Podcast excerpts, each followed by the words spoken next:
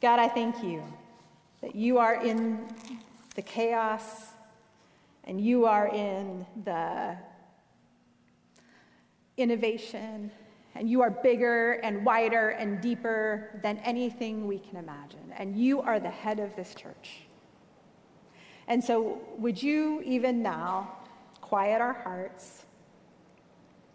Holy Spirit, would you give us ears to hear your word? Would you, in your mercy and your kindness, speak again today? In Jesus' name we pray. Amen. So, this morning, we are going to dip out of the New Testament. We've been kind of living in Ephesians and John, and we're going to go someplace unexpected because that's what the lectionary likes to do. We're going to go to 2 Samuel 18. So, if you are somebody who carries a Bible either on your phone or in your, you know, a, a, you know the real thing, quote unquote, uh, grab it out, turn to 2 Samuel 18, um, and we're going to read different portions of this to kind of condense it down. Uh, and so we're going to start at verse 5. Now, let me set a brief context.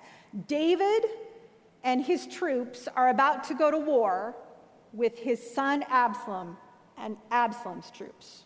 So that's where we start. We're going to begin reading at verse 5.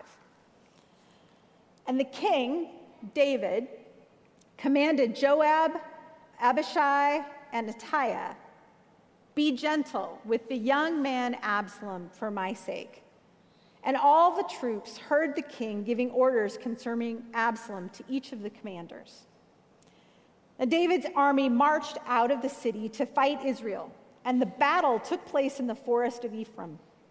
There, Israel's troops were routed by David's men, and the casualties that day were great 20,000 men the battle spread out over the whole countryside, and the forest swallowed up more men that day than the sword. Now, Absalom happened to meet David's men. He was riding on his mule, and as the mule went under the thick branches of a large oak, Absalom's hair got caught in the tree, and he was left hanging in midair, while the mule he was riding kept on going. Now we're going to jump ahead to verse 14. And I think actually the, the scripture is no longer on the screen, so just listen well. Now at this point, Joab, who was one of the commanders, said, I'm not going to wait around like this. So he took three javelins in his hand and plunged them into Absalom's heart while Absalom was still alive in the oak tree. And 10 of Joab's armor bearers surrounded Absalom, struck him, and killed him. And now we're going to fast forward one more time to verse 31. Then the Cushite arrived and said, My lord, the king, hear the good news.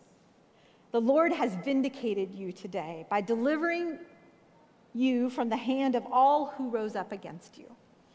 And the king asked the Cushite, Is the young man Absalom safe? And the Cushite replied, May the enemies of my lord the king and all who rise up to harm you be like that young man. And the king was shaken. He went up to the room over the gateway and wept. As he went, he said, Oh, my son Absalom. My son, my son, if only I had died instead of you. Oh, Absalom, my son, my son. This is the word of the Lord. Thanks be to God. So I have a confession to make, which, you know, probably pastors shouldn't do, but God annoys me sometimes, like a lot. Uh, and this is one of those occasions. Now, my practice is that if I'm going to preach on a Sunday morning, I normally, the Sunday afternoon, the week before, sit down to read the passages, just to start getting them kind of worked into my soul and, um, you know, let them marinate for the week. And this Sunday, the lectionary gave us five, gave me five passages to choose from. Five. Normally there's four. It threw in this bonus weird chapter that we just read, 2 Samuel 18. But there were other great passages available. I mean, there was John, and there was a passage from Ephesians, and there was a psalm.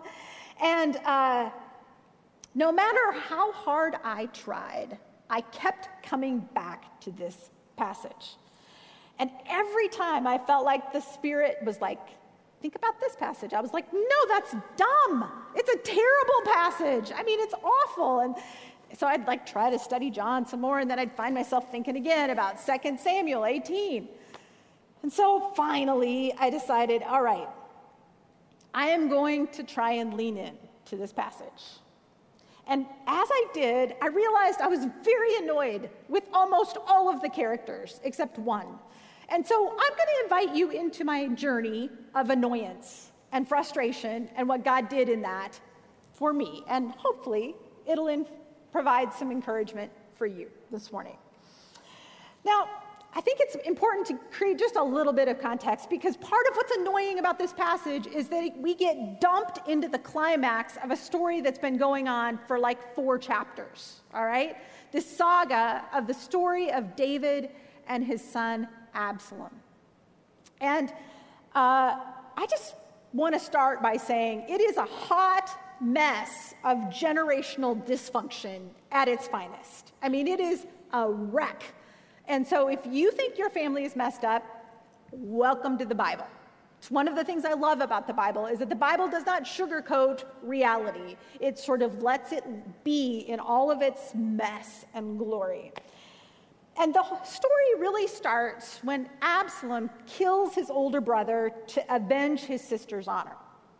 Now, he, uh, I think, rightly is offended by some things that have happened to his sister.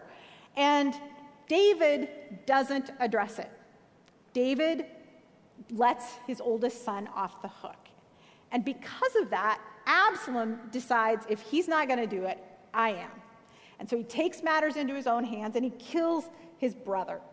Now that earns him banishment for a couple of years. And so for a couple of years, Absalom and David don't speak. Absalom is sent out into the hinterlands. Finally, he comes back. David allows him to come back, but he won't talk to his son. Okay, so you, this is the silent treatment on steroids. It really is. Okay, so now they're in the same country, but they're not speaking. Finally, kind of an intermediary arranges and they speak, and there's sort of reconciliation, but I would argue not really. Um, but, but they're back, in, at least in the same space. Here's the thing about Absalom Absalom is handsome, and he's smooth, and he's likable, and he's vain, and he's violent, and he wants to be the king. And so Absalom actually sets in motion a coup, really. Uh, in fact, the writer of 2 Samuel says he won the hearts of the people of Israel and he gathers together a whole uh, army of people to attack Jerusalem. Now, at this point, David says, You know what, son? You want the crown? You want to be the king? Okay. And, and actually, David gathers his people and flees the city so that Absalom can become king. Um, it's it, you would think that maybe that would be enough for Absalom, but it's not. Absalom, it becomes very clear, is only going to stop when David is dead. Now, here's the thing it doesn't get more tawdry than this. I have skipped details, people. Details that involve like Game of Thrones kind of stuff. You really should go back and read these four or five chapters. It's ugly. Absalom is a complete jerk. And this is betrayal at the highest level. And so we finally arrive at 2 Samuel 18, which begins with David mustered the men who were with him and appointed over them commanders of thousands and commanders of hundreds. All right, now, now order's about to be restored. I was like, good. David has decided enough is enough. It is time to deal with this. He's tried everything to keep the peace, right? He's, flee, he's fled Jerusalem. He's tried to make it possible. He's not pushing back. But there is a time and a place, and David hits it right here, where he says, okay, we have to say this is not okay now. And I like that. I think there's truth in that, right? There are moments, Ephesians 4 talks about we have to, there's a place where we have to speak truth. And so he sends out the troops and says, I am the rightful king. It's time. And so I'm good with that. Until, until David's first sentence, did you catch it? He says to his commanders in front of everybody, Be gentle with the young man Absalom for my sake. Say what? I, mean, I don't know about you, but that feels weird to me.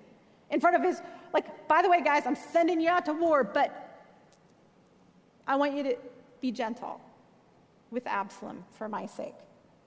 I mean, who does that? Who does that? See, I, I am a fan of justice, of poetic justice, and it doesn't get more poetic than this. I mean, here's Absalom, right, hanging from his hair in a tree. I mean, it's kind of funny. Like, if you imagine the sound effect of the movie, right? You know, he's got the mule and then he gets caught, right? I mean, it's not more poetic than this. And I think the truth is is Americans, we love poetic justice where bad things happen to the bad person, right? Watch any Disney movie you want. It's all about poetic justice. The villain gets their due, right? Ursula gets, you know, thwacked by Eric. It's why we love Twitter, right? We walk, love watching people take each other down. It's why John Wick movies grossed $600 million worldwide. We love poetic justice. Now, here's the thing. Sometimes when I'm sitting with a passage, I try to put myself into the shoes of the different characters, all right? It's a way of sort of trying to see the story from different angles. And so I was getting annoyed with David. So I was like, I'm going to put myself in somebody else's shoes. And so I tried on Joab's shoes. And I'm going to be honest, I liked Joab's shoes. Can I get an amen in the house? I mean, here's the thing because Joab's shoes, I mean, that guy's the hero of the story, really, right? He sees what Absalom has been doing, he understands how evil it is. He sees how vain and violent and power hungry and what a jerk Absalom has been, and he does something about it. Now, I don't know about you, but I'm drawn to that, right? If, if again, if this were a movie, the moment Absalom takes those javelins, we'd all be like, yes, justice. I mean, maybe it's just me, but I suspect maybe a few of us in the room would do that. We love it when anger is met with righteous anger. And oh, by the way, my anger is always righteous because I'm always right. Or not. I better be careful. I'm going to look for lightning here in a couple minutes, right? But that's how we feel, right? We justify our anger because we're right. And sometimes we even are right. We love the strong. We love the, okay, so maybe it goes a little far by taking three javelins instead of one. But, you know, he got caught up in the passion of the moment. The trouble is, I couldn't shake contrasting that with David. Right? David because David had the audacity to imagine that the conflict could end in repentance and reconciliation. David had the audacity to hold strength and compassion together. David balanced conviction and empathy in a way that I frankly don't wanna. David held the line between his humanity and what was right. And I was thinking about the other passage that the lectionary had invited us into. It's Ephesians 4. It says, Get rid of all bitterness and rage and anger and brawling and slander, along with every form of malice. Uh, all. Did you hear that? It's like, really? There's not an exception? Because I'd really like the loophole right now. And then it got worse because I realized David looks a lot like Jesus, who, even as he was hanging on a cross, prayed, Deal gently with them, God. They don't know what they're doing.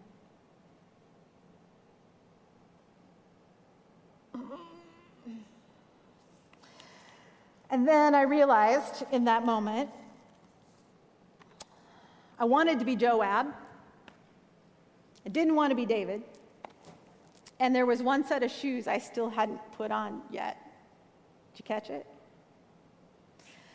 Yeah, it's Absalom's shoes.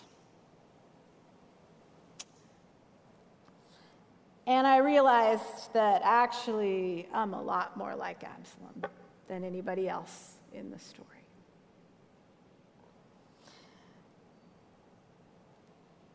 Oh, I didn't kill anybody last week. You can breathe sigh of ease. But I'll tell you, in my heart, I probably wanted to. Be honest. I got the news about the CDC mask mandates and I wanted to kill somebody. And I say that half jokingly and with conviction in my soul. I, uh, I've used people this week for my own purposes. I've chosen myself over others. And I for sure have wanted to rule my own kingdom rather than submit to a king. Hands down. And I can justify it, right? Like Absalom, because here's the thing Absalom, I think all of that came out of his wounding and hurt. And he, rather than taking that wounding and hurt to God, he embraced it and it fueled him. And it made it okay to do all of these other things and it justified him. And I like that feeling. Which is why I need a heavenly Father who is able to forgive even the most heinous sin. I need a love that can see past my rebellion and my selfishness and my desire to rule my own life. I need a king who doesn't simply cry out, If only I had died instead of you. I need a king who actually did die so that I could live. To bring that poetic justice so that I could be reconciled and forgiven.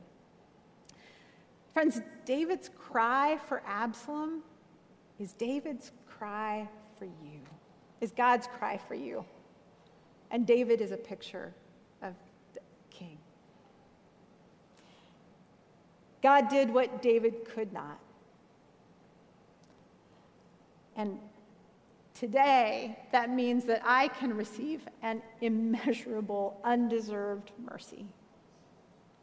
And so can you. I want to be Joab. I am Absalom.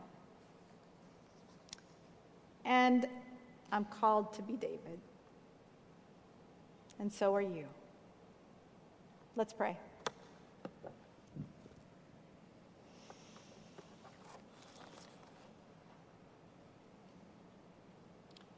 Holy Spirit, I pray even right now, um, would you help us to put on Joab's shoes for a minute, even though uh,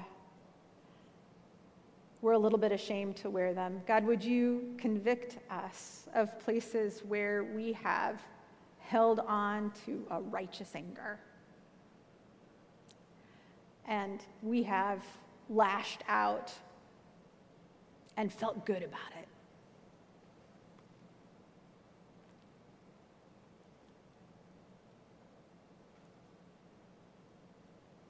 God, we love the power of that kind of anger and forgive us for it.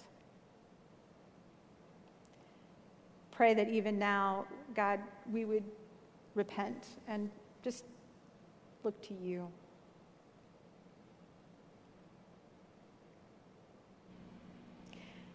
And then, God, I pray that you would help us put on Absalom's shoes for just a minute.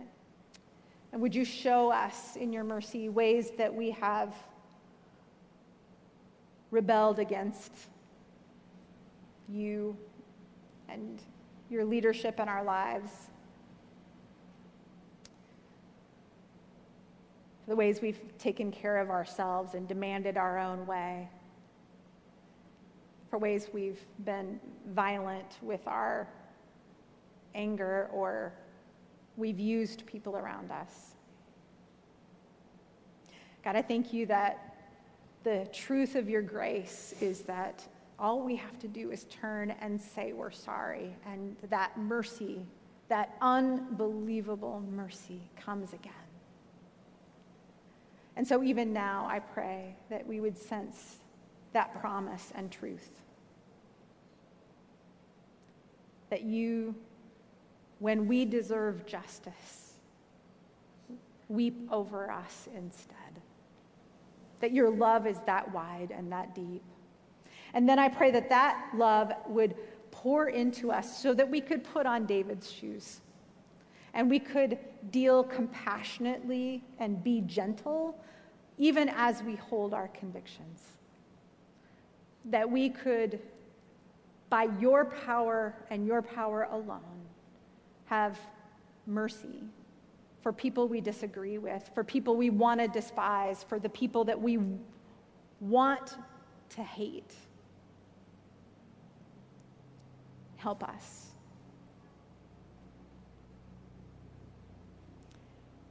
Thank you, God, for a mercy that is deeper than we could fathom. A mercy that makes us uncomfortable and annoyed. until we need it. Help us to receive that kind of mercy and then be agents of that kind of mercy. In Jesus' name, amen.